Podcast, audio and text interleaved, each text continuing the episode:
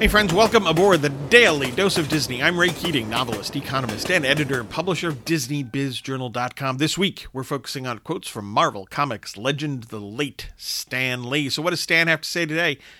Quote, I never thought that Spider Man would become the worldwide icon that he is. I just hoped the books would sell and I'd keep my job. Close quote.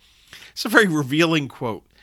Uh, and it carries a big lesson. Stan Lee viewed creating Spider Man and telling his stories as part of his job, not knowing that what Spidey would ultimately become, right? Stan didn't see Spider Man becoming a lasting global phenomenon.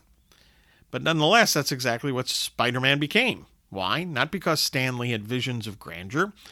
Instead, it was because Stan, along with Spider Man co creator Steve Ditko, had a job to do, and they did it well.